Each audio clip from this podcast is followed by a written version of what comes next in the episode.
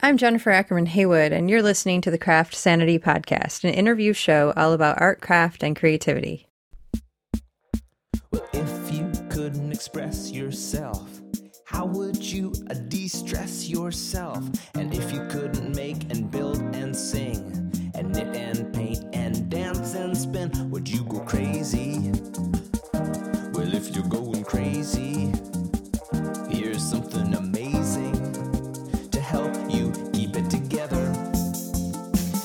two, th- craft sanity, craft sanity. Art and craft creativity. Interviews with people who make. They are here to help keep you sane. Craft sanity, craft sanity. Craft sanity. Hello, and welcome to episode 208. This is another Art Prize edition of Craft Sanity. On this episode, I'm going to bring you a conversation that I recorded during Art Prize with Gloria Kirk-Hann, a fiber artist who is creating work out in Grand Haven, Michigan. Her work is on display at Parliament the Boutique on South Division in Grand Rapids. So if you are a local West Michigan resident and you haven't checked out Art Prize yet, please do go over and have a look.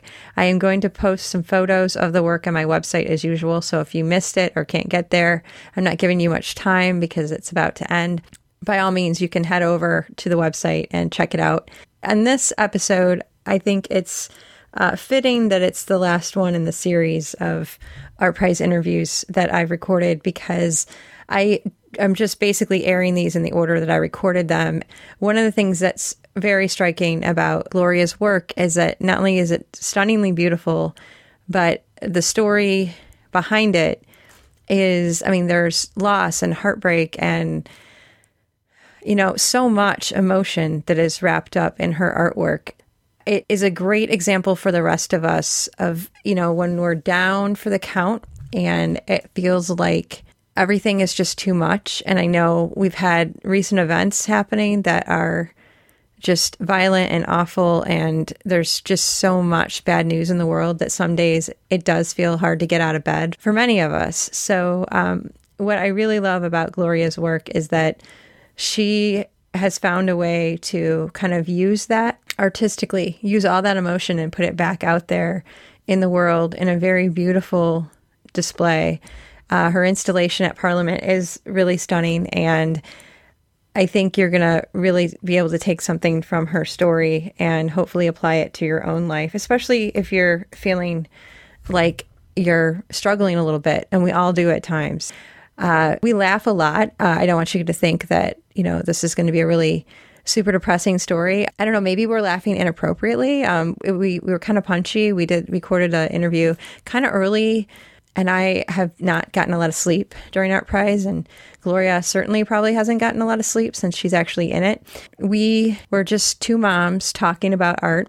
I really enjoyed the conversation, and I, I think you're going to like it too. So grab a project and settle in and I'll bring you that conversation with Gloria Kirk-Hann. Tell us what the name of your piece is in Art Prize. And it's not a piece, it's pieces.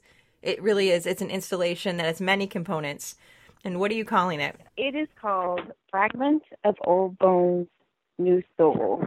Okay, so that sounds like this is very deep. Fragments of old bones, new soul. No, I mean I'm not. I'm definitely not making fun of it or anything like that. I mean I love it. It's fantastic. Um, but can you explain? We're like all laughing at like at everything this morning. Everything's hilarious right now. Um, so what is the meaning behind this, the name of this piece? It's about life, walking around like a peeled grape and being okay with that. And just moving, moving through life and, and, and at the end of it all just choosing love. It's like it's like these seasons and these these things that we go through as we get older and by the way, they're they're like compound fractures. They just keep- keep coming in these amazingly heavy layers for me recently, for the last five years actually. it's a little overwhelming. Yeah. But um, at the same time, it's you know it, it's what has to happen to grow. Yeah, it has to be mended and tended and taken care of, and then at the end you can walk on it, and hopefully, hopefully it's a little bit stronger than it was before. And so that's kind of that the idea behind the show is that that same kind of concept like yeah well you've made something so beautiful i mean it's so beautiful and uh, you know i walked in and i told you before we got started that when i walked into your venue i was expecting to see one really large piece because i had seen that online i don't know if it was your instagram feed or parliament's or which one but i saw like a piece and i'm like oh i really want to see this and then I walked in, and there's so many pieces. Like, uh, how many are there? How many sections do you have? There are 17 panels. So it sounds like the last five years have been difficult. And I mean, do you care to talk about anything that led you to create this very stunning and beautiful work? The struggle is mostly like what's too much information and what you know, and then and and then also knowing like if somebody can hear part of my story and bits and pieces of it will get them get them through till tomorrow. You know. Oh yeah, that's, that's I mean, the struggle that I have. So yeah, well, I think we've had on this in the history of the show. Um, I've had people go to some really um, unexpected. Like I'll be interviewing someone, their work's really bright and shiny, and it turns out that they've had a really dark period in their life and they're like yeah not to be like dorothy downer you know and then they tell the story and i said you know no I've actually had a woman say that and then she said something very terrible after that. And and i was like oh my gosh. And then but the nice gift she gave all the listeners and that she gave to me is that it's one more testament that you can get up the next it's i mean it's hard. It's so so hard but you can get up the next day and just put one foot in front of the other and just keep going so getting back to you the whole purpose of the interview i guess the installation itself started i was getting ready for 2012 art prize i just had my third son he was about seven, six and a half, seven months old. I was gotten an artist grant um, to do this installation. I was super excited. I was working with one of my absolute all-time favorite people, Heather Robinson, um, who is yeah, I know Heather. I can't remember. Yes, I can't remember. Help me with her her second last name. oh, you know what? I'm gonna look it up right now. It's Heather Robinson Slufto. And I say the yeah. name probably incorrectly, especially at eight o'clock in the morning. Okay, so you were working with Heather. Yeah, um, and then and then my bottom dropped out of my world. My husband at the time had decided that he wanted to separate and then subsequently divorce. Actually, it was oh. a straight up divorce. Oh, geez. Um, and yeah, I I um, I, I lost it. Did you see that coming? Did you have any idea? no, I did not see it coming at all. I actually, I had thought, I thought, okay, I think, you know, we were, I think we were 12 years, 15 years together, 12 years married. I was like, okay, I, I think we've got this down. I think we've got, I think we're going to make this. Yeah. Um, literally. So yeah, I was kind of blindsided. Um, Oh my goodness! But I, you know, I just had that baby, so I missed a lot of the signs. I'm sure. well, yeah, because it, yeah, it um, requires um, like a part, a big, huge part of our brain dedicated to that baby. Yeah. And then at this that same day I had lost the venue that I was hoping to get. Like I didn't get connected with it, which meant I had oh. to build a oh. whole another infrastructure to do this installation. It was going to be amazing. At any rate, the fabric was left on the wall for a few years. Um, and then my studio was actually in one a Grand Skane in the basement of a Grand Skane for that time period. Um, and when they closed, I had to move my shop, my my workspace. Um, and so I, I, I just kept looking at that fabric every once in a while. And when I went to, to pack up my space, I we started pulling it down and putting it in a box separate from everything else because you know my intention was still to get that work done somehow. Mm-hmm. Um, but it had this this um, intense energy that I was like, oh, okay, yeah, that's pretty amazingly powerful stuff. I said to myself when I unpack it maybe it'll and put it back in with the rest of my stuff i'll it'll become a little less powerful and it didn't so at that point i had called up my dad who was the owner and operator of aunt doff's hall of recent memory in willow creek montana just outside of bozeman and i knew the space because i i'd shown there before and i said you know this this fabric is just it's screaming at me and this is what I want to do and he's like, "Oh yeah, yeah, yeah, yeah, okay." And we picked a month to do it in and and the intention was to fill up this room. It had three different entrances and um I went through a whole time frame where I was working again. my son was a little bit older, the other two were in school, and I was able to get a little bit more time in and working. I don't think I ever really completely stopped, but it definitely was really dark and really hard. And how much time passed during between when you you know stopped because you didn't do art prize that year, is that correct? No, I did not. I did not do art prize that year. I want to say it was 2 years that had passed before I had actually done any kind of artwork per se. I I do scarves and things like that, the same kind of method, but those are like, you know, just energy being put out there, if you will. You're a long arm quilter as well. Like, I mean, that's um, yeah. Do you quilt for other people? Like, do you to make an income? Is that how you make an income aside from your own artwork? Yes. Okay, so were you doing that during that two years? Were you quilting people's quilts or? I was trying. I'm, I'm when I say I was a mess, I was trying to do that, but I was just botching people's work, and I couldn't.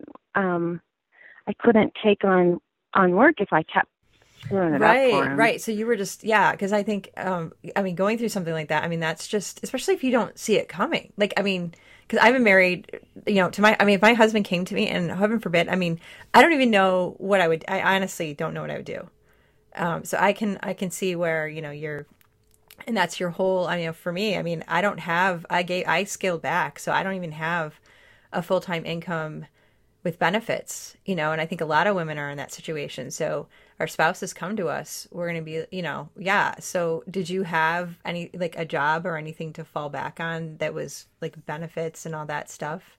When we decided to have a family, we wanted one of us to stay at home. Yeah, um, and a lot and, of people do. Yeah, yeah, and and it was the best thing for my kids, and I wanted to give that gift to my son, and so um, I set myself up in a space where I mean I was pretty poor, I'm not gonna lie, but I had some amazing people around me at that at that time, and and they um they came in and they really made it possible for me to to live that dream for my my son. I did really try to work, but I, it just it was really tough. So were you still in Grand Rapids, the Grand Rapids area at that point? Well, yeah, I had been living in Hopkins. Of course, you know, in a divorce, financial situations changed, so we lost the house. Um, and I moved in um, with a friend of mine actually their family. My middle son's best friend also um they were uh she was the owner of Hopscotch Children's Store. I had a room for my boys and a room for myself and we had a living room and um basically our own wing of the house and we shared the kitchen and it was probably it's, it's essentially communal living. And it was amazing. Like i mean we didn't share dinners because i'm gluten free and they're not and right. Right um, right. but it was an amazing experience and really a, a wonderful thing for me to be able to be just have the presence of other adults who are there to support um like all the time. Like that's you know i don't always get that like i was living with them and i could you know if i was two days without talking to a human being and be like rachel come home i'd scurry out of my bedroom yeah yeah um, good for her yeah and that's that's a huge yeah, thing too to have someone open their home and how how long did you live with them? Uh, we were there for two years. It was good, and it was, but it was time to move on. Sam had was able to start school. I had met somebody um, kind of in the middle of all of that, and I was doing a lot of work. I went I went back to Mars Hill, and um, was doing a thousand blessings, and I think that thousand blessings. Um, I don't know if you're familiar. It's Ann Voskamp or something. Um, I've heard of this. I've heard of this, but if you want to explain it, just for people that, so we're all on the same page here. So, um, a thousand gifts was a poetically written book that she just talked about her own journey and how she would take pictures of, you know, the light that would come up in the morning and cast this shadow on things, or just things that she found amazing or awe-inspiring or beautiful. Um, and so I kind of took that practice, and I would I would give myself at least three, and I actually made my kids do this as well. they weren't very happy with me, but three to five things a day, at, at least. Um, and I would either record them down or I wouldn't, but they would still kind of be there. So it was very purposeful and very um, open and always looking at those just gifts that are given um, every day, regardless of what you believe in or who you believe in. Um, there, we just live on a planet that just just does amazing, natural, beautiful things. Um, you know, I think at one point I was on a hike in the middle of the night, and it was freezing cold out, and I was standing over the top of this little bridge, and I could hear the tink and the trickle of the water that was not frozen in this tiny little stream, and I just stood there and I lifted my face up to the sky and put my hands, arms arms out to the side and just listened and and breathed. Um, because it really is about that simple stuff. Did you find that this helped you just get back to a place where you could be creative again? It was lighting the path. When I get hurt, I tend to go, "Oh, that that smarted a little bit." Yeah. And then I and then I get up too soon and try to to to walk right. or run. Yeah, yeah, and not give yourself time yeah. to deal. Yeah. Looking back at that installation, I did a couple things. I started to practice saying like, you know what, these you're going to get enough done to get enough done. You know, instead of getting in a stressed out Eddie, you're just going to work when you can work. And you're going to be honest about when you can work, and you're just going to get done what needs to be get to get done, and it's going to be enough. And you just have to trust that. So, um, which is really hard to do. right. No, it is. I want to make more. I want to make more. No, it's not the vision. It's not. It's not what's in my head. I need to get more out there. So there were a couple of other things during that time frame that I that I also worked on, but that's the one that stuck out the most. And then when the time came, I packed up my car and my kids, and we drove out to Montana and it was a long, hard drive. Actually, I think this time I did it in three days instead of two. oh wow, that's even fast. I got though. smart. yeah. Got there a week before the installation and started almost immediately to work. Um, and my dad um, was helping me with the installation, and we were we were ruffling each other's feathers. And finally, he stepped away, and and I just kept pushing and pushing and pushing and pushing. And it was the day before the uh, the opening.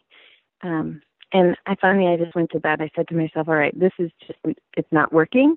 Whatever you you're doing, it's not working. Go to bed and get up and start fresh." oh wow, the yeah. day of the opening. Oh my word. Yeah. Okay. Yeah. It was it was at night, so I had you know I had five to six hours, and um, and I did it, and I got up, and it it all just worked. I mean, it was done in an hour or two of finishing the install and making it look the way that I wanted it to look. So it was a really amazing experience, and um, and I chose that space because of the light, the way the light came in from the windows um, and cast these amazing shadows, and and I had I had um, set it up in a spiral um, with light in the middle, like light panels in the middle, hanging uh, vertically. I visually re- like you to, yeah, you have to recreate it. You have to recreate it. Yeah. yeah. I'm visual, highly visual. Anyway, and then um and then the panels were were hung in a spiral on on wires, and they went from the light all the way out to the dark, and you could see through these different layers, um, and it just looked like a tornado. And the, what kind of materials were you using? Um, the same panels, but I had also added like straw, plastic bait, hay bales, so there's hay on the floor, and then um, birch trees kind of dispersed throughout. And uh, one of my dad's friends, this amazing printmaker and artist called Jerry Rankin, made these three. He called them satellites to hang in the in the thick of it all, and it was good. It was perfect. They were they were sunflowers, and um, dried sunflower stalks and sunflowers and paper, and they were pretty amazing. So um, that was a great gift from him to get for that installation. And so, it, I, you know, it was a success in my mind. I was like, yeah, this is cool.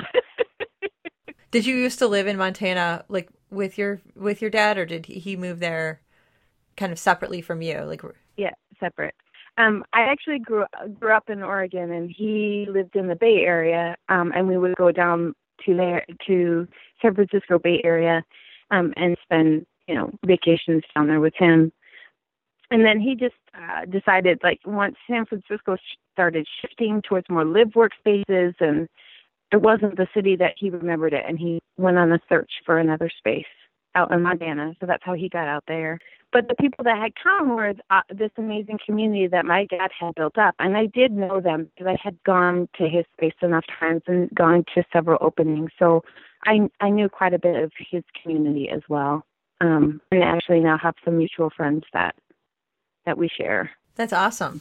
And yeah, and the idea was like the idea behind it all was this that we're there's light in all of us. It's usually kind of close towards the center of our core, but it's in there. And then you know the the the further on out from the body you get, the the darker some of us can get. Some of us are a little darker than others. but we all have, you know, that that darkness and it's and we carry it on our outsides, I think.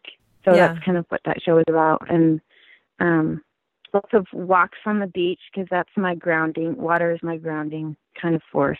It is amazing Um, what water can do, just hearing the water. I actually went to the beach before I installed because I was uh, this installation because I was just so nervous. Yeah. Um, And then did that help you, like just to kind of calm down and Oh. go back? yeah, it did. It totally. It always does. Like I should just go there every day and How long were you in Montana? For you were there there for an opening. Did you stay for a while or that would have been the norm. I would have stayed there for a month or so. Um, but I was I was on a schedule. Dad was gracious enough to let me have my boys for three whole weeks. So we were out there for roughly about two and a half, three weeks. It's been nice to get back into the world of showing. I, however, did not jump. Like I, I felt like that was my platform to jump back into this, to the art world, and it wasn't. It was too soon. But it was really lovely to do. and what what Um, made you aware of the fact that you couldn't just jump back in? uh, there are a handful of things. Like my family was in, in a very intentional decision to start building. I just wasn't able to give enough time to the boys as I felt like they needed, and I and then also to get enough work done. And financially, I wasn't.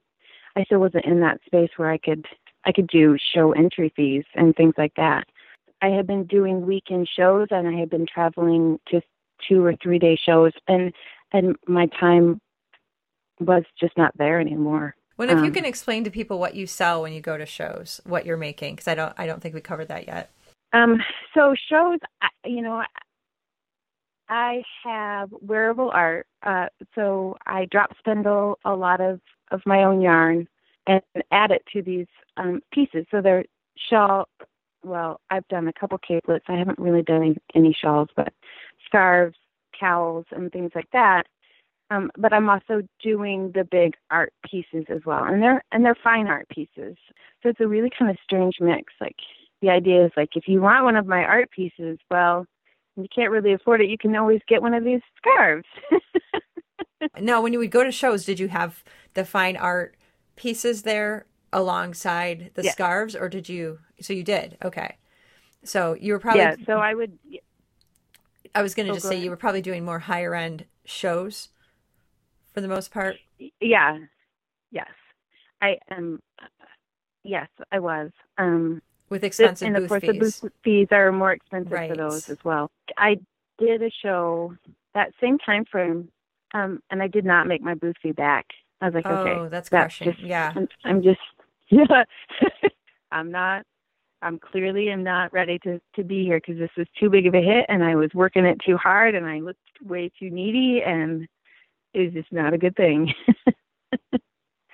people people can smell fear on you oh boy. Yeah. Well, yeah, and sometimes uh sometimes shows even in a good venue, there's sometimes when it's just a flop. You know, um Yeah. you know, for a variety of reasons and it sometimes it doesn't have anything to do with us personally, you know. So you decided at that point, I'm just going to you know, kind of give myself more time. yeah and in that time frame too i was also dating so one particular particular human being who i then that's how i actually got out to grand haven yeah, so how did you meet this person? It was in a um it was in a group. It was a divorce care group, which I I don't necessarily recommend. It's not probably like it's like meeting somebody in a bar. You just don't want to meet somebody in a bar, right? Like that never works out well. I don't think. I don't. I don't know. I've never dated anybody from a bar, so yeah, yeah, I haven't either, but but I know people who swear by it. I'm like, well, all right, that works Oh. for you, you know, whatever. Um, yeah, Yeah. I'm too much of a control freak to even hang out in a bar for very long. You know what I mean?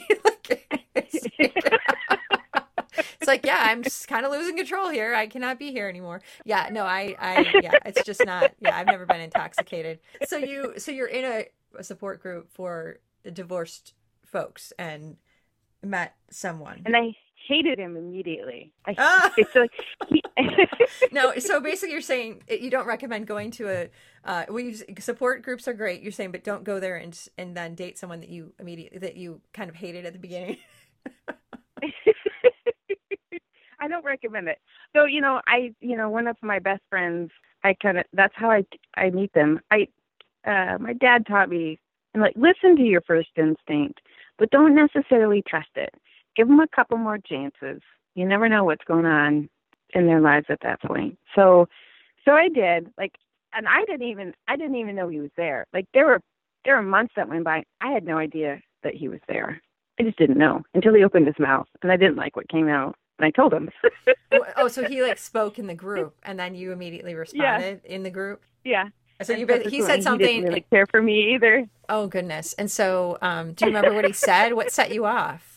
Um, I think he had said, you know, somebody in the group had said, "Don't you wish that your ex-spouses could hear this program?" And Dan had said, "Yeah, I, I do. I just think it would be great for her to be able to, you know, come and, and listen to this stuff and, and learn some stuff." I immediately said, "I don't think that's okay." I thought it was a little controlling, but and I said we all I said we all know that you know it even says it in the literature that we hear different pieces of this based on where we are at in the process, and so you know that's I just no I don't think they get anything out of it. I was just I was just like, and I had I I had I at that point was really quickly I was just not in a good space. I Well, was really I was at my angry part. And did he respond to you, or look at this lady who was kind of upset about the whole situation? I mean, was he? Did you guys have any interaction after that? Like, uh, Uh, not a lot. no, Didn't-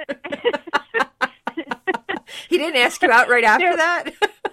no, he did not. oh my word! So what happened next? so I think then then a couple of times later, like I, I was must have been a couple months later, he was telling his story, um, and what had happened. And of course, I didn't let him finish. I'm just you know this mouthy broad that was just his ex at the time was uh, had, he was talking about them. Um, she had wanted to reconcile, and I just like, and you didn't do it. I was like, dude, there's some of us in this room that would, you know, that are given that chance, that are not given that chance or that luxury, and I just can't believe that you didn't take take that other extra chance. So it's still a hopeless romantic, right? Like, Right, right. Um, yeah, that didn't go over very well either. And then I did listen to the the very end of the story, and it all made sense. You know, like if you just shut up and listen to the end. Right. He had a reason. He had a reason why he didn't want to reconcile. yeah, and it was a really good one. Yeah. I think that was the that was the other the next interaction, and then all of a sudden, then it was summertime, um, and the group didn't meet during the summertime, so we did this kind of um, end of the the session um, bonfire with a lot of us, and it was kind of creepy because I like I'd look up and he was by the fire, and then I'd go away and I'd look up and he was in the house and I'd go away vice versa. Like we just kept showing up where the other one wasn't. I mean, it's not like it was that hard, right? Like Right. it was Memorial Day weekend. We were going to do a barbecue on the beach and it was really, really, really cold. And we were the only two that showed up. And we sat and we talked for hours and hours. The day just disappeared. And then we separated and went our ways. And I said, Well, I'm going to walk on the beach. And it's raining. He's like, You're crazy. I was like, Yeah, I am. I'm going to go. it was good. and then we just, um, and then we kept talking every day, like you know, on the phone or on chatting on Facebook or things like that, and it, and then it just evolved. And then uh, right before I went out to Mon- Montana for my show, he actually asked me to marry him. This was a year or two later after we had, and he said that we weren't dating, and I'm like, totally, we were totally dating. oh, so he he thinks that he went from not dating you to asking you to marry him, in his version well, of this. He, he, yeah, in his version, he thinks we weren't dating when we actually were dating, and um, and so you know, I think we were probably dating for a couple of months, and and when he decided that we were dating was, you know, that was a year from that point. Then he asked me to marry him. oh goodness, roughly around there. Yeah, well, that's really yeah. funny how you know you have a different different versions of the same story, but well, that's lovely though yeah. that you met somebody. He sounds like a nice man. Uh, yes, he is. He's a very nice man. He tries really hard and and having a blended family is not faint of heart. I will we'll just put that out there. Yeah because you have Um, you had what did you have one son from your first marriage? Is that three. Oh yeah you had three. I'm so sorry. Three. yeah I, for, okay so I, my math Yeah. is i struggle with math can you tell? Okay so three th- three and all boys? Are they all boys? All boys yeah. Okay so three sons and and how many children does he have he had two sons. Okay so you guys now are a party of seven. Yes. Yeah. Yeah that's yeah that is a lot of kids. What is the age range? Currently the age range is five. My eli is twelve and ben is fourteen and bradley is 15. I had to think about that for a second. Their birthday is kind of like quickly coming up, so I'm, or just had. and then um and Matthew is 18. So he is he is not in the house. And actually the boys knew each other before we even knew we existed. really how did the boys know each was- other Yeah. Well, um, so the same group had a support group for kids too, which is the the reason that I I hunted it out. I mean, uh, a friend of mine told me about it and said it, um, it was probably the best thing for her kids to be in a group of kids were all going through the same thing and and then help them to put a different perspective on it and remind them that you know divorce is not their fault and they didn't take a part in it and kind of put some logic behind some of their uh, their emotions and things. when you dec- you guys decided to blend your families, was that a difficult thing to tell your kids that, or did they kind of see that coming? Actually, they knew my kids at least knew that we were dating before we told them. They kind of figured it out. And so we decided to take them to an apple orchard and go picking as a group and then tell them kind of that that's oh no, I think we told them separately and then we all got together and went to the apple orchard. I can't remember that sequence. And and they were good. They were okay with that idea that we were dating because they're like it's about time. well, that's nice. I already knew Yeah. that was up. Um, and then he had asked my dad. He's kind of old fashioned. Um, he asked my dad uh, if he could marry me, if he was okay with that, and he also asked my boys first um, if that was okay, if they were okay with that. Oh, so pretty before so before he before he asked you, yeah, that they is knew it was nice. And he, yeah, he did it. be- He did it quickly. They- Like they were in one room and then he asked them quickly and then stepped into another room to propose. Uh, No, I think it was probably like they were on their way to the other parents' house because we we had the same weekends and things. Oh, so I see. Okay. um, I at least I think because I can't imagine that my kids would be able to hold that in for very long. But, oh yeah. um, okay. so we came out to Grand Haven because he lived in Byron Center. I was in Cascade. Obviously, they couldn't move in with Rachel and and we call him Mr. Z um, and their family. So You- what do you mean? You, went on you couldn't move. You couldn't move. You know, a, a, another family of a man and more kids into your house. right. That would fly very well. and we would outnumber them. yeah. So you So- decided to move. yeah. Um, and so the the market started just going through the roof at that same time frame. So he put his house on the market. It sold in a day. literally. Wow. And he, we didn't have a place for him to go with his kids. Like, so, um, and everything was being snatched up before it was ever seen. It was just, it was just that beginning insanity that's still happening, I think. Yeah, it is happening. Um, yeah. So, uh, it wasn't happening in Grand Haven at the time. so, um, we actually came to our realtor's house and, uh, met with her for a little bit. And then his, you know, his family was out here. We talked about it and we actually bought our realtor's house Really? to make everything, yeah. Was it for sale? It was for Oh, sale. okay. Okay. It had been for sale for a while, but yeah. That's really clever that Um, that the realtor has uh, meetings at the house that's for sale. Be like, well, why don't you just stop by my house? By the way, it's for sale. Um, that's clever, and. I, you know, and I said, I said to her, let's let's do some comparables in the area and take a look at what we what's going on uh, before we actually commit to this. Like if we're going to be moving districts and moving, know, let's let's make sure that we're just not moving into this house because it's available. Like got a little time, and um.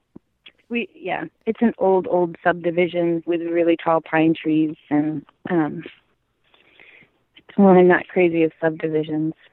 It fits what the boys need. Friends on hand and a community pool that I don't have to take care of and yeah, that's nice. You have the benefit of Yeah. the pool, but not the upkeep. So, Yeah. is your studio in your space in your house? um it was. it's not anymore. Um it was and uh quickly realized that it was it's it's you know through various different things like blending families like i said it's pretty tricky and so it was pretty obvious that i needed to at least get get my machine out of the house for lots of different reasons but not excluding like i the kids still had super awesome access to me and i wasn't able to get anything done. Um and then i get really quiet because this is the hard part. So if i ugly cry i'm sorry. Uh my dad um had passed away Oh. uh in november. I'm so it was sorry. really really really sudden. Yeah it was um he's he was you know he was my person. He was my collaborator collaborator How old was How old was your dad? uh he was going to be 70 the next day Oh, that's not old enough. Yeah, no, I'm sorry to hear that. 69 Yeah, I'm so sorry. so but he was able to make it out to my wedding and that was really great um that was in the summer and then What year was that? Um, so that was the summer of. 2015 so the whole lot of layers to that story as well my sister was in uh ecuador with her family so they had to come back and i flew out to oregon because he was actually at her house at the time working on it Oh boy. um, for her. So, um, so I it was I hadn't seen my siblings uh, probably Eli was I think I was ten twelve years. It was kind of this bittersweet time to get to see them and see how their lives are evolving and meet their kids because I hadn't met their kids and but then also you know talk about my dad and I got to see him, and so that made it a little bit more real. I wouldn't advise it for everybody, but like it was still. I think I was in in in denial or shock for, I would say, a good year. He was also the bridge to my siblings too, so um I felt like I didn't just lose my dad. I didn't just lose my my collaborator. I didn't just lose my friend. I didn't, you know, I lost I lost that that connection to my my siblings too. So it's it's it's still hard, still hard. and and but in that time frame, I I learned that you know it's not something that you can get over. Like the death of a of a loved one that that's so profound, or anybody in your life that's that profound. It's not something you get over. You just you just learn a different way of living. So I came back pretty much a mess, and things happened uh, kind of in our life that also added and complicated that. And then my son, I think in um, January, was diagnosed with narcolepsy, and Oh, um, and I just chase that like I do anything and everything down. I just chase that. Um, you know, I I got put on the waiting list, and instead of it taking three months for this to confirm a diagnosis that we suspected, then it it only took about two or three weeks. That was a hard journey, and then Dan's oldest son moved out and moved with went to live with his mom um, for various different reasons, and uh, it's it's and that was in February of that same year, and then memorial service for my dad out in Montana, which was pretty amazing. Um, I, I I went to his base and I hunkered down. I made a nest and I and I thought it was going to be a lot harder than it was, but it was actually really really super comforting to be able to be in his space and and get to say goodbye to the community that he helped build as well. He was an artist as well. Yes, he was. He's a sculptor and a carpenter and um like so he I think he made these crazy antelope table and the back legs were longer than the front legs and so it's clearly not a functional table but really great. Right. um and and just very organic kind of stuff with wood organic feeling kinds of things with wood he made a picnic basket based off of a, a competition that was a, uh, how to make this hate book um into something lovely.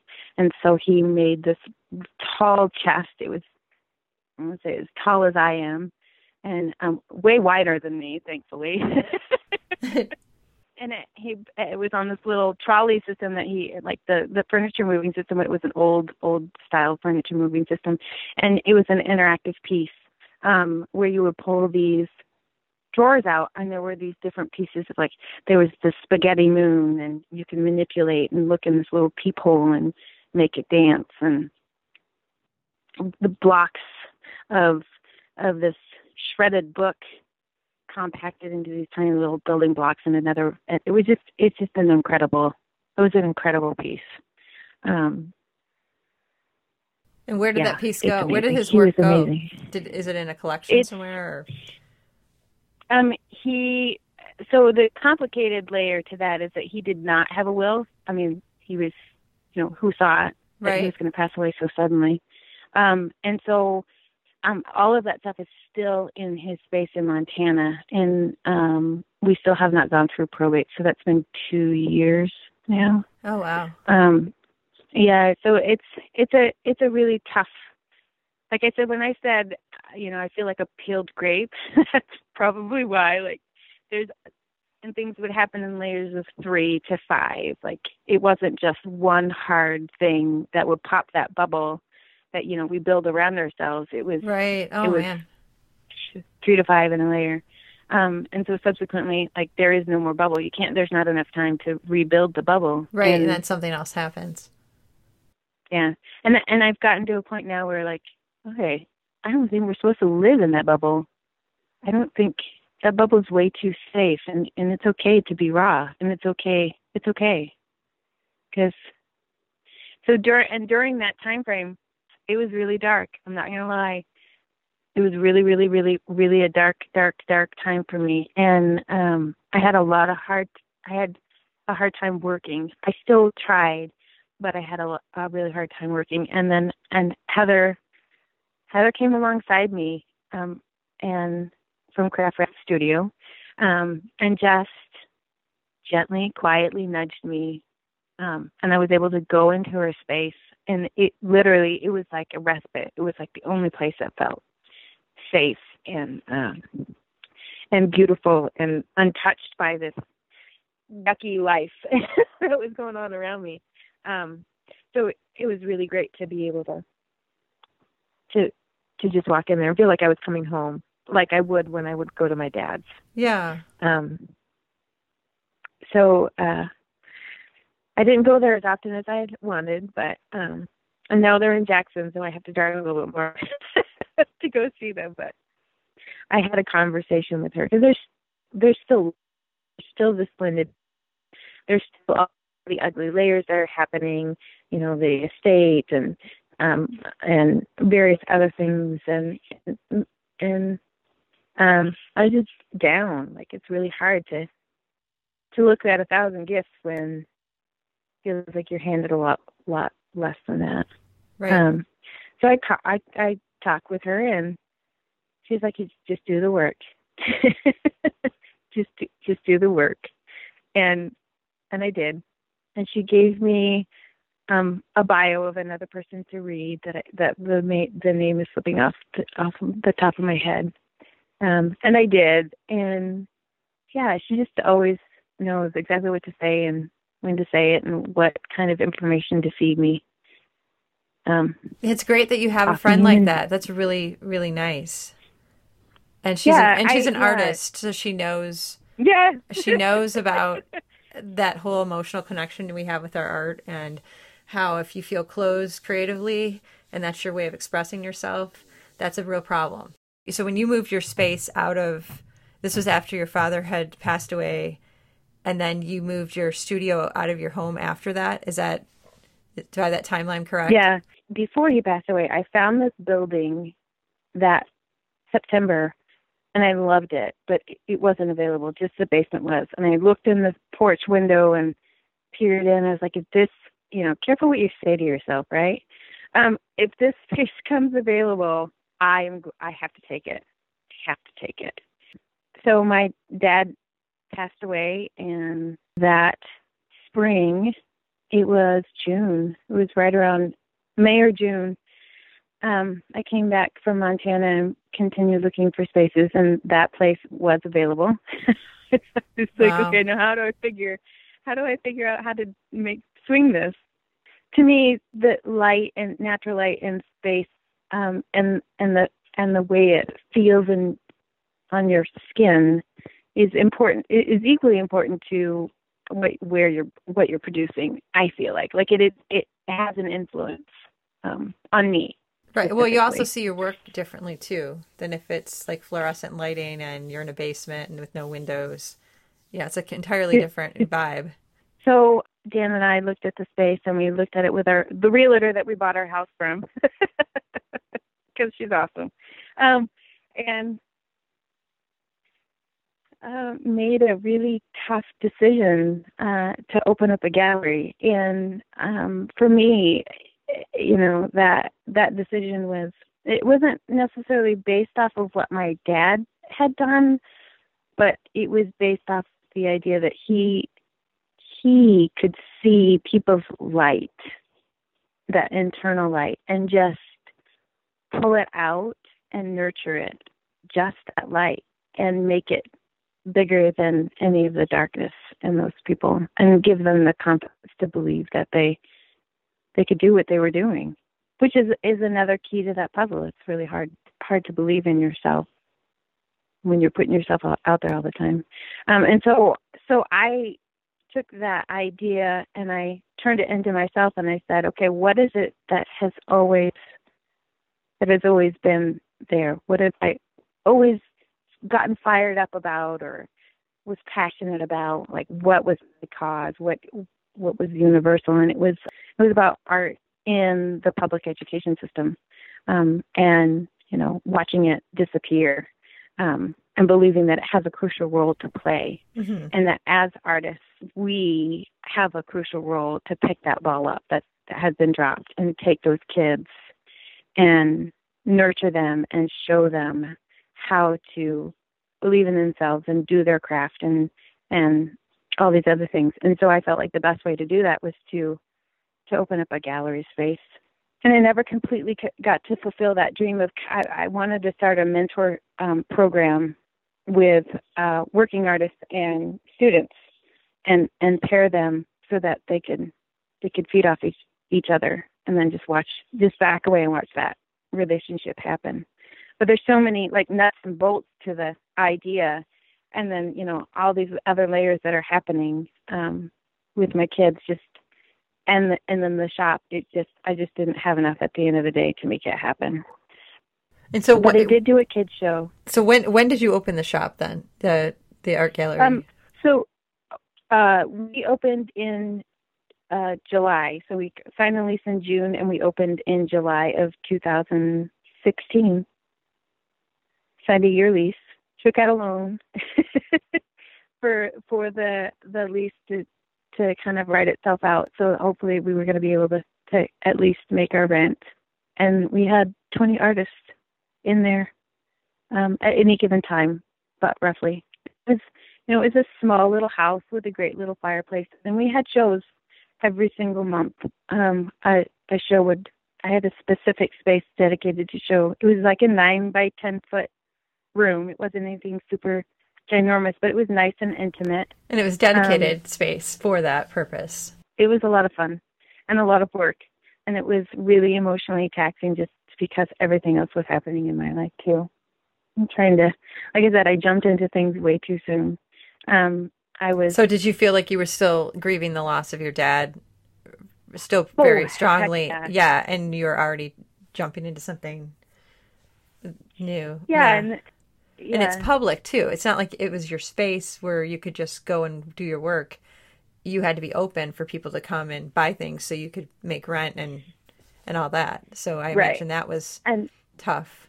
That yeah, that was the hardest part was it I was getting consistent hours and you know and with kids ranging ages, you know, 5 to 14 and various extracurricular activities Oh, it just yeah, you know. And sometimes they don't tell you what the activities are. Like the school won't give you doesn't give you the right. schedule until then. You're like, oh wait, this Saturday we have to be where?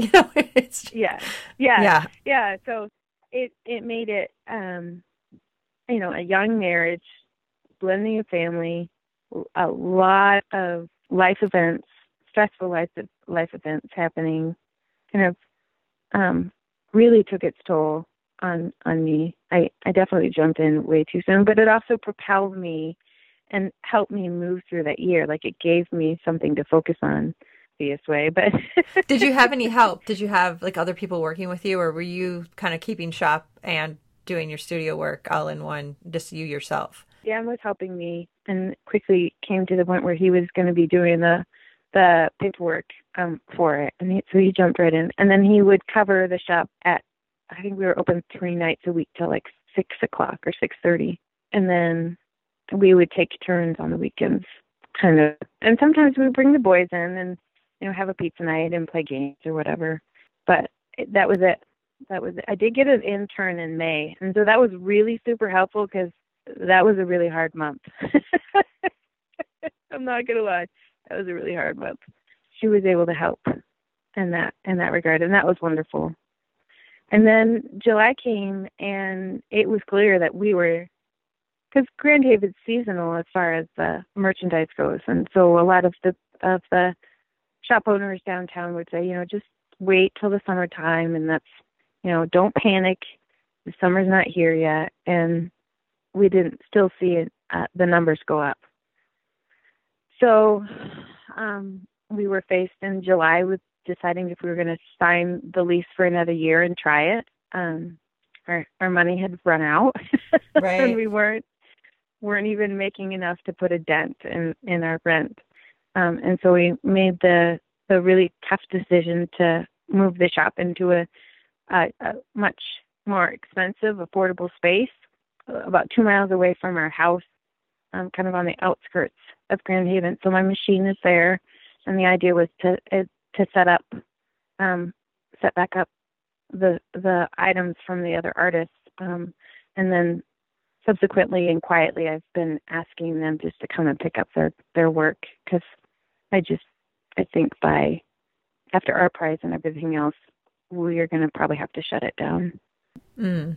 Just it's a whole lot of um, really hard decisions to make, but at the end of the day, I think it's it's what's right for my kids and myself. Like and and after that decision has been made i mean i was i was able to create that installation like and not fret and still have time for my kids. So that managing other publicity for other artists um kind of been put by the wayside and has allowed me to be able to work on my own stuff right. sounds kind of selfish but Um, well, it's hard to promote others and yourself because you Yeah. know what I mean, and do your own work. and It's just it's two it- different things too. Right. And I really felt like I was letting them down when I was working and you know, when I wasn't working I was letting myself down and when I was trying to to promote them and work myself I was letting my family down. And so it was it was a really intense struggle and I, and again a hard decision to make but it just it's not the right decision for my it's not the right move for my family at this point in time. They're just too young. Too young. Um and again like so those so those panels that that are that are added like that installation is part of old bones new soul from montana so that's hanging there and then i added um i want to say eight or nine more panels to that to that installation and so it was really kind of a, a tricky thing to add new work to old work and finally i just decided you know what it's supposed to be this way it's supposed to look different. It's a progression. It's it's just it's a difference. And so I, I you know, once I gave myself that freedom to to let go of that, then that was great. The the panels it's very surreal to me because I don't feel like they have come from me. Really, you look how at the explain that. No, I I've had experiences like that where you look at something, you're like, whoa, yeah, it doesn't. So is it unlike a lot of your other work? Would you say? I mean, I, your techniques are Um, recognizable. Like when I walked into the space, I could recognize that it was your work, but it does seem to. And I haven't seen every single piece you've made, but it does feel different than your other work. I like to break rules, right? And so I've this is this technique is something that's really familiar to anybody. I don't know a whole lot of people working with it in this large of a capacity. Now I am in Michigan and I can be very sheltered, so that being that's my disclaimer, Well, right? and if you can explain your Um, technique a little bit for people who don't know what you do, because you're combining some weaving techniques with long arm quilting, and I mean, there's just so many things that you're you're combining. Uh, can you uh, kind of give the um, you know, kind of the overview of what how you approach your work and and what techniques you're using? So, um, so yeah, I uh, I have a like you said a long arm quilt machine. Um, it's a Gammill and it's about 15. I can work up to 15 feet wide, and and I- but I've only got 18 inches in front of me that can work. And so I will load, I will load the machine like I would a quilt, but I'll load it with water soluble stabilizer in, in a big roll. And so sometimes, depending on the size of the piece, I might sew that stabilizer together to get what I want. If I know what I'm doing and what I want to do, like this last piece, I deliberately put it on the floor and I use these floor wax crayons to kind of mark off or block off places where I want specific things to do. Because the piece itself is five feet by seven feet and it's really easy to get lost. I can't see because it gets rolled on a roller. It, just disappears. So I can't see the work ahead to kind of reference what I'm doing behind. So uh, so I blocked off this particular piece before I put it on the machine. Are you going to have your studio back in your house now, or what? What is your plan? I'm still trying to decide that, but that decision will happen by the end of October. I, I tried to just kind of step back from trying to to make that decision just because I've been doing these two different shows kind of and it's too much emotional Oh yeah, stuff and, to and, contend and, with. and maybe maybe you'll meet somebody during these two because you're exhibiting an ArtPrize and also um, what is it called in Grand Haven again? The show that's going on, uh, it's art walk. Art Walk. So you, I mean, with your work out there, who knows? You might connect with someone Yeah. that it, and it leads you in a different direction. And I think we were actually talking about your process. Actually, now that I think about it, you were talking about how you put the inner um, the water soluble material onto your long arm uh, machine, and then from there you start building layers. Let me just say real quick about the installation. Like it dawned on me while I was up on that ladder, and and the and the pieces that the way they're they're displayed right now is that is has always been my intention for them is to play with light and shadow and either have them backlit or forelit or just but off the wall and and have the the shadows because they they give it you're a, a different dimension and depth to it that's that's just pretty amazing. Not of me. um, but so so I was so when I was hanging them, I was just kind of chuckling and oohing and awing, like, "Oh, that's nice. Oh, yeah, that's good. Look at that. Look at that shadow right there." And it dawned on me that I was I was installing with my dad. Like he was right there. Like that mm. was he was he was he was in that room, and he is still kind of hanging out, and and so being able to install it th- that way, and and and to know that he is still there, like to be able to to play with him in a in a way that I thought I had lost. Yeah, that's so, really that's really nice that you had that feeling as you're. It's just a big important show. Is this one of your biggest installations? Is this more work than you've put out in one time in the past, or is this? Yeah, it is the largest. I did 2010, and I did a 10, 12 foot by 10 foot um, tree with seasonal panels in front of it. Um, and at that point, that was the largest piece, and then the installation at my dad's was the next largest, and then so this, yes, this, this is the biggest. No, it really is um, lovely. I mean, it really, it, you, it, you. you should be very proud of that because it is really, really well done. Thank you, thank, thank you.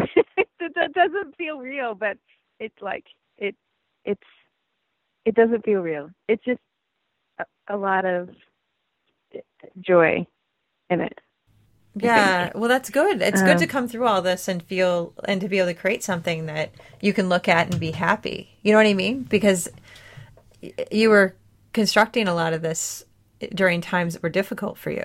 That was the rule that I that I had set out for myself was like I am not going to ever again let life events dictate if I can work or not. And so, you know, during this time, I am when I walk into the studio and and start working on these additional panels, I didn't check things at the door, um, and I didn't stop them from stop myself from thinking about them. I let things just happen, and um, and then I think they're they're wrapped up in some of the pieces somehow. I still feel like it's a dream. I still it still feels very dreamy to me um, and surreal. The whole, just the installation, and I don't want to say that I feel removed from it because that's not true. Uh, but it's it's a it's a piece it's a piece I've not felt in a long time. That's good. Yeah. And maybe that means that you're in a I mean you've healed in some way. Do you feel like this piece has helped you heal? In mourning, you know, you you go through this this this intense detachment, like it's severed, like somebody just cut you wide open and left your guts out for the crows to try and take away. And you, you just keep trying to shove them back inside, right? And, um, and protect them so that the crows can't eat them. um, and so to to be able to on this end say my dad was there during that installation and and I can do this stuff with him. Like I didn't lose that part of him. He is still there. I may not be able to physically have a conversation with him um but that doesn't mean that we still don't collaborate together in some way in some level. So there's there's you know and that's that's that's my own you know those are my own feelings, and that's my own piece, and that's how his loss um, on this earth, his physical loss, has settled inside of me. So there's definitely um, a, a huge, a huge amount of healing that happened, and still is. I mean, it's not something that ever, it's not, I, it's not something that ever goes away, but but I, I definitely feel like a stronger, more whole unit. at the end of it. Yeah, so. well, that's really it's it's. I'm glad to hear you say that. You know, because it's it sounds like it has been really tough, and you really did create something fantastic, like out of something that has been you know just a hard situation. So, um, and a series of hard situations. So, you know that that's um that's really what art is. You know, it's that thing that is an emotional expression of the artist and you've really accomplished that. Now, is this a, a, work that are you selling these pieces, or is this something that's part of your private collection? Uh, no, the panels are for sale, individual or in groups. I think there's one that probably won't be for sale. but and uh it's the one that's over the that spans across the sink and the countertop. Um The one in the back I corner. a lot of that's yeah, got that the great shadow behind. things. Yeah. Yeah. That was not of me. That was a I had looked I put some stuff down and and I looked at a, a friend and I said, I am a simple conduit. that's that's all that is. So so I, that one's kind of I'm attached to that piece. Yeah. Um, well, you know so what? was- You're entitled. You put all that. You put all that time and energy. I think you get to decide if there's something you want to keep. You know, for those who are like, okay, I, I don't understand what she's, you know, how, what the layers are. So it, and it depends on what your, you know, what the piece is. But you're usually working that water soluble on the on Oh, the, is, yeah. is your base because you are actually you Yeah. do take that you remove that. So the layers that you're sewing together then stand on their own. So do you, what are your basic you know you have your water soluble and what is that called again It's just a yeah, water soluble stabilizer. Um I don't use anything sticky at all to hold the fibers in place. I'll cut batiks and silks anywhere from 10 to 15 layers at a time in these strips that are use a rotary cutter and a ruler and a, and a mat and they're probably in sometimes they're an eighth of an inch sometimes they're a, a quarter of an inch or three eighths of an inch. And then i will lay them down and i can work up to 15 feet in length and 18 inches deep at any given time. But that that 18 inches changes because it's on a an, uh, on a rolling system it just kind of rolls up and like a quilt. And then um, when I lay those fibers out, I will quilt them. I'll put the put top of water soluble on, and I'll quilt them um, down, and I'll run the the um, quilt in the opposite direction as the fibers are laid, um, and that gives that kind of when you talked about uh, connection to weaving, there is that connection, like it's you know the warp or the weft is running opposite of each other, and that's that's kind of the one of the rules taken and not a straight back and forth, just sweeping motion. and that that's what's catching it because that water soluble is going to be you know that's going to be gone so you're just trying to make sure those fibers are That's- connected enough to stand on their own and not flop over once they're you know that you you soak it so do you just soak it in water when you're done Um, yeah. So I put I'll fill up the bathtub and I'll I'll just get them wet and I actually leave a little of the soluble in, like it's it dis it disappears, but it and it's it still there liquefies, but it yeah, it's like a starchy kind of thing. So it helps the pieces, the final panels hold their shape. Um, and then I'll take them out, and I have like a big those puzzle piece mats that they use in Oh, gyms and things for floors. yep Yeah, um, that's in my driveway. you just lay them and out I will then block. Yeah, I'll lay them out and I'll block them. Um, and all the so knitters know what that pieces are- means um, yeah, and quilters know too. Yeah, actually, yeah, quilters do. Quilters know too. Yeah, and so you're just gonna um, and do you like pin them down so they don't blow away because they're not as heavy as a quilt. Do you have to? Have you ever Yeah. chased one down the street?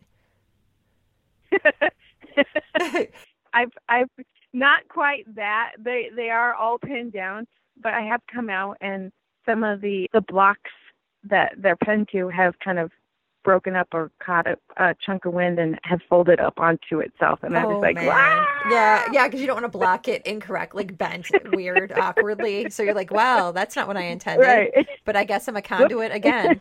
The wind is my collaborator. right. you just kind of go with it and just be like, yeah, well, I guess that's the way it's meant to be. But yeah, when you're trying, you go through all that trouble, you do want them to lay flat. Yeah. Oh my word. So and, I, and and I'm and so when I'm pinning, there's like some there's places where there's, you know, five pins in an inch and a half time space. So oh my um, word. So you're pin, you have a lot of pins. You have to have a lot of pins. Yeah, yeah, and good pins. Darn it. Do you use the glass the glass head pins? Um, I actually like the glass head applique pins the best. Yeah, I They're- I they're- started using glass the glass head pins and I love them. Now I don't want to use any other Yeah. pins. No. and, and it's kind of a problem because I don't have enough. Like I, you know, I buy them when they go on sale, and then I'm like, oh, I still need more pins, and then I want to just get rid of my other ones. but I keep them around because I just don't have enough pins. Right.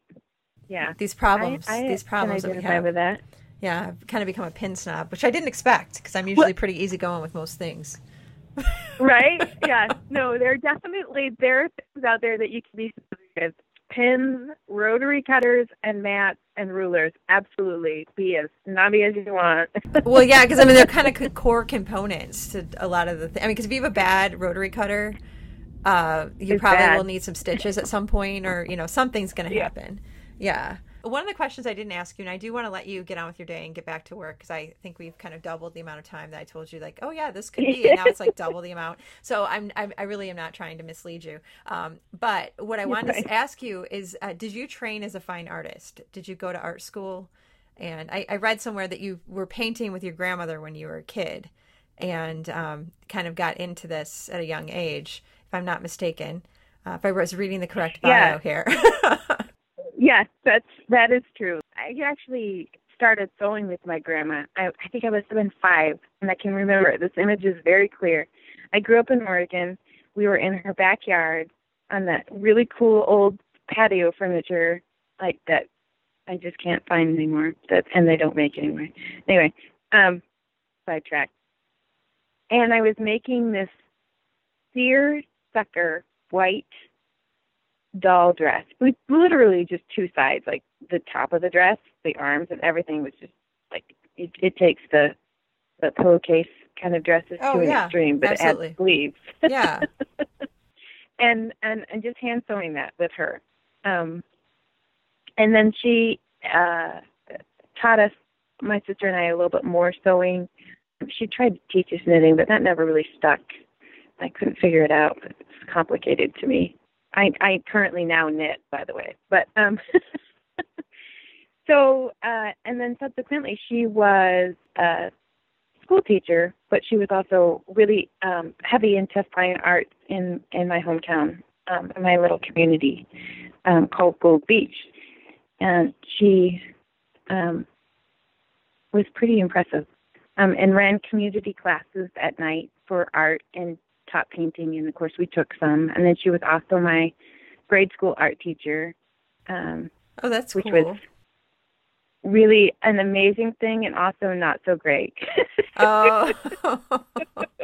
because you know I got special treatment, which was you know uh, it was really hard to to come into that. Um, at any rate, and then you know I had an amazing um, high school art teacher, uh, Paul Renner, who um, you know my junior and senior year of high school. I mean that's all I did. I took art classes and really blossomed as far as that went. Um, but I didn't have the confidence that it takes.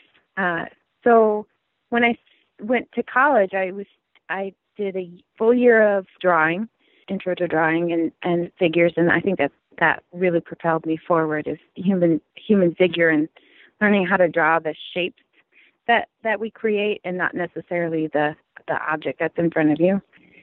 And then I took a, a college quilt course up in Alaska.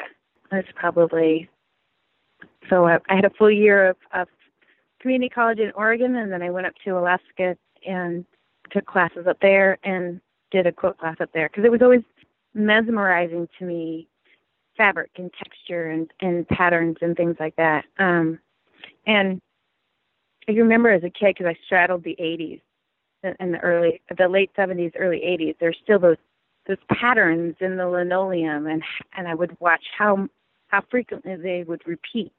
Um, and so I've always been extremely mesmerized. And then also, I was supposed to be taking a nap, but don't re- really remember ever taking naps. Um, but instead, looking at the patchwork quilt that I was supposed to be sleeping under and trying to see how many times that fabric was repeated in that particular quilt. Um, and that was, I must have been four or five at that point. I don't know, um, somewhere around there. So, so this, so the art world and the and the fiber world have always been um, kind of interwoven in in, my my life. Um, but fiber was more comfortable. Like you know, it it brought me comfort as a kid, and why wouldn't it bring me comfort as an adult? Mhm. Yeah. right. so, um, so I fell into the quilting world uh, and started teaching pretty quickly after that. Moved from Alaska to New Jersey. Actually, started teaching in New Jersey. Um, took a little hiatus. Now, like it's safe to say that I threw pottery up in Alaska. Took some classes for throwing pottery and things like that. Were these community classes um, or were these classes at a college at the college up there? That those were those were college classes. Awesome. And it's and it was just a yeah, it was just a, a sweet little community college that um um was up there. I then moved to New Jersey and wasn't able to go right back to school because we needed to actually take care of our house and pay bills. Right. so I started working um, at the Seeing Eye and fell in love uh, with with what they do, which is like it's a they train guide dogs um, for visually impaired people, and I fell in love with being able to help the people out, like watching them walk in um, really kind of low and their body language was tired and um and then watching them walk out with that that dog and they were they were upright and they were excited and nervous and everything else. Um so i chased that dream down instead of going back to school. Um i chased it down for four years got an apprenticeship um at the end of those four years. And then subsequently uh, we decided to start a family. So I never finished my my guide dog apprenticeship in Jersey. Um, instead, moved out here and and had my first son. Um, still teaching classes. Uh, I taught I taught classes out in Jersey, quilt classes to kind of get kind of teaching experience and add that to my resume, and then continue continue to teach classes I started at the Grand up in Grand Rapids, which is now no longer and I was teaching while I was pregnant, and I ended up having to uh, have somebody else take a class because I actually delivered early. Oh boy, the child came early. that's my that's my Eli, always early.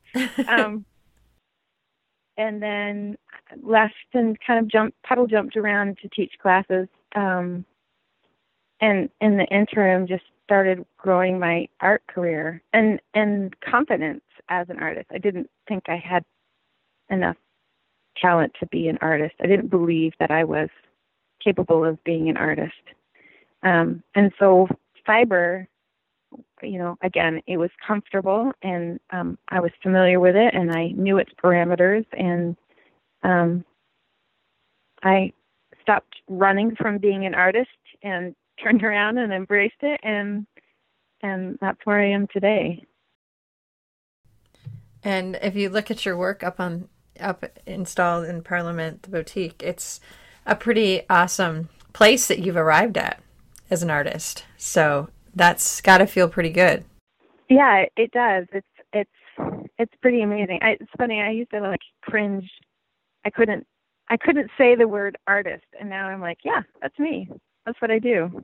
Well, congrats on getting to that point because that is a hard place for Thanks. people to get to. It's a really hard place for yeah. people to get to. Do you have any advice for others out there who might not be at that point that you're at now, where they've kind of you know come out the other side and they're like, "Yeah, I'm an artist." Um, what advice do you have? What do you wish you could tell your younger self, as far as you know, having confidence and just going forward with what you were born to do?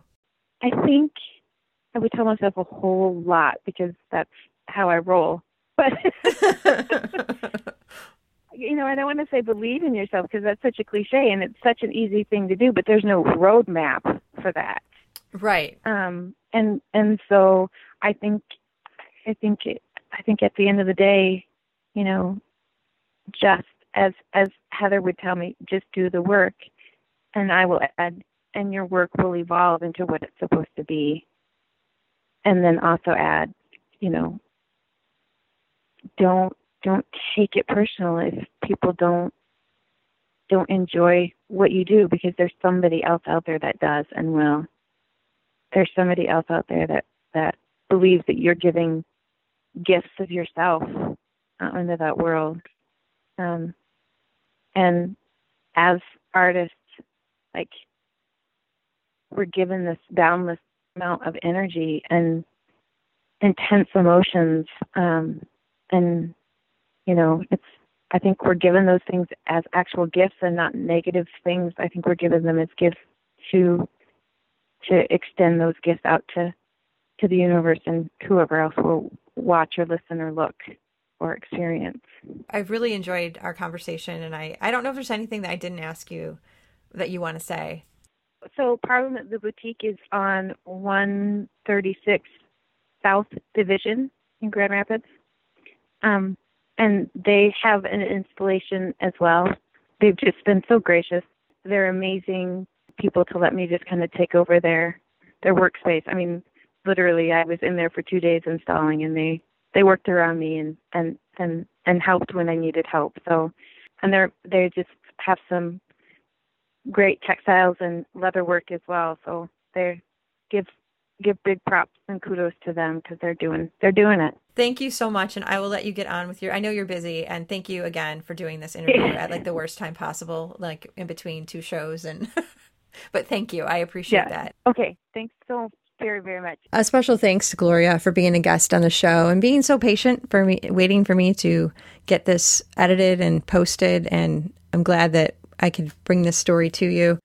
So, again, if you're local, head over to Parliament the Boutique on South Division and check out Gloria's work in person. If you get that chance, I think you won't be disappointed. Also, I will have photos over at craftsanity.com and I'll also post direct links so you can find out more about Gloria on your own. Thanks to all my listeners, and thank you to the Patreon sponsors and everybody else that so kindly supports what I do. I haven't really found a good way to monetize this podcast, so this isn't really a job. So if some of you are wondering, like, why did it take her so long to get these ArtPrize things out? It's because I don't make a living wage from this show. I am kind of just throwing these out as fast as I can because honestly, I love talking to artists. I, I feel like, I mean, this is something I would do f- for free and basically do for almost free right now because I really do love it. So, um, this is me sharing what I love to do with all of you.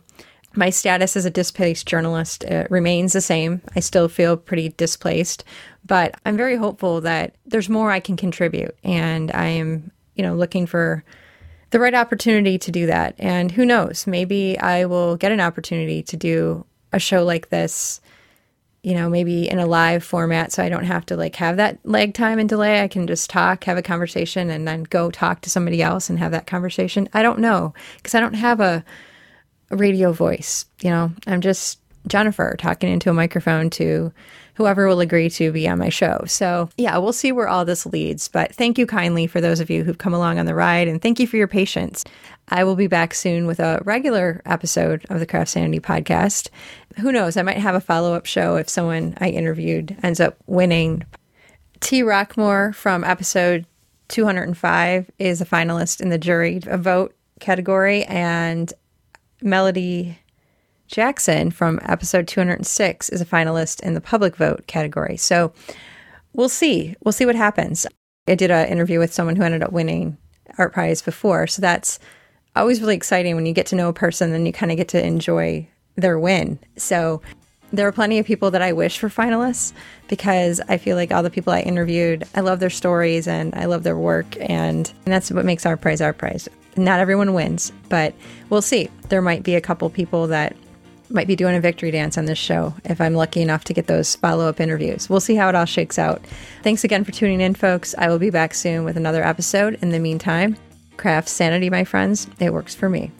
Thank you for listening to this episode of the CraftSanity Podcast. To support the show, click the Patreon link at craftsanity.com to donate $1 a month or buy a handmade loom or magazine at craftsanity.etsy.com. Same time next